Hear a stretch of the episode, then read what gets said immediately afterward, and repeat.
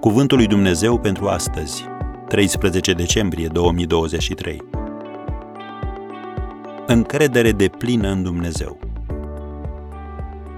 Da, fericirea și îndurarea mă vor însoți în toate zilele vieții mele. Psalmul 23, versetul 6. Psalmistul David nu folosește în psalmul său cuvinte precum poate, probabil, posibil sau să sperăm. Nu. El spune da, care este un termen ce exprimă certitudinea. Da înseamnă în mod absolut, fără urmă de îndoială. În viață există multe lucruri de care nu poți fi sigur. Te duci la un consul medical de rutină și descoperi că ai tumoare malignă.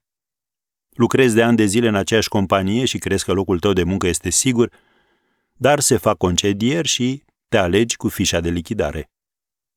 Te rogi pentru copiii tăi, trăiești o viață exemplară înaintea lor, îi înveți ce este bine și apoi te trezești că ești chemat la poliție ca să-i scoți din arest, unde au ajuns pentru că au condus sub influența alcoolului sau pentru că au consumat droguri.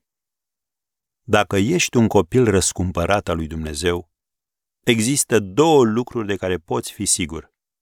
Fericirea și îndurarea. Care este concepția ta despre Dumnezeu? E o întrebare extrem de importantă. Deci gândește-te bine înainte să răspunzi la ea. Concepția ta despre Dumnezeu va determina încrederea ta în El.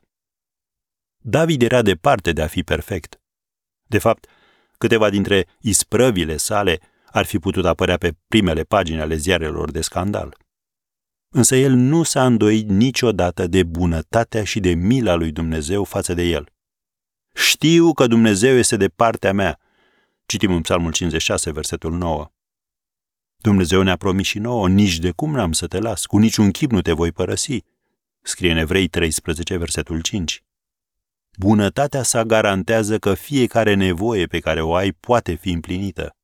Iar mila sa garantează că toate păcatele pe care le-ai comis pot fi iertate.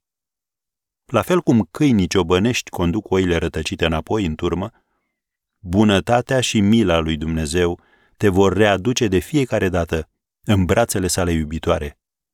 Iar acest lucru este o certitudine. Ai dar de astăzi încredere deplină în Dumnezeu.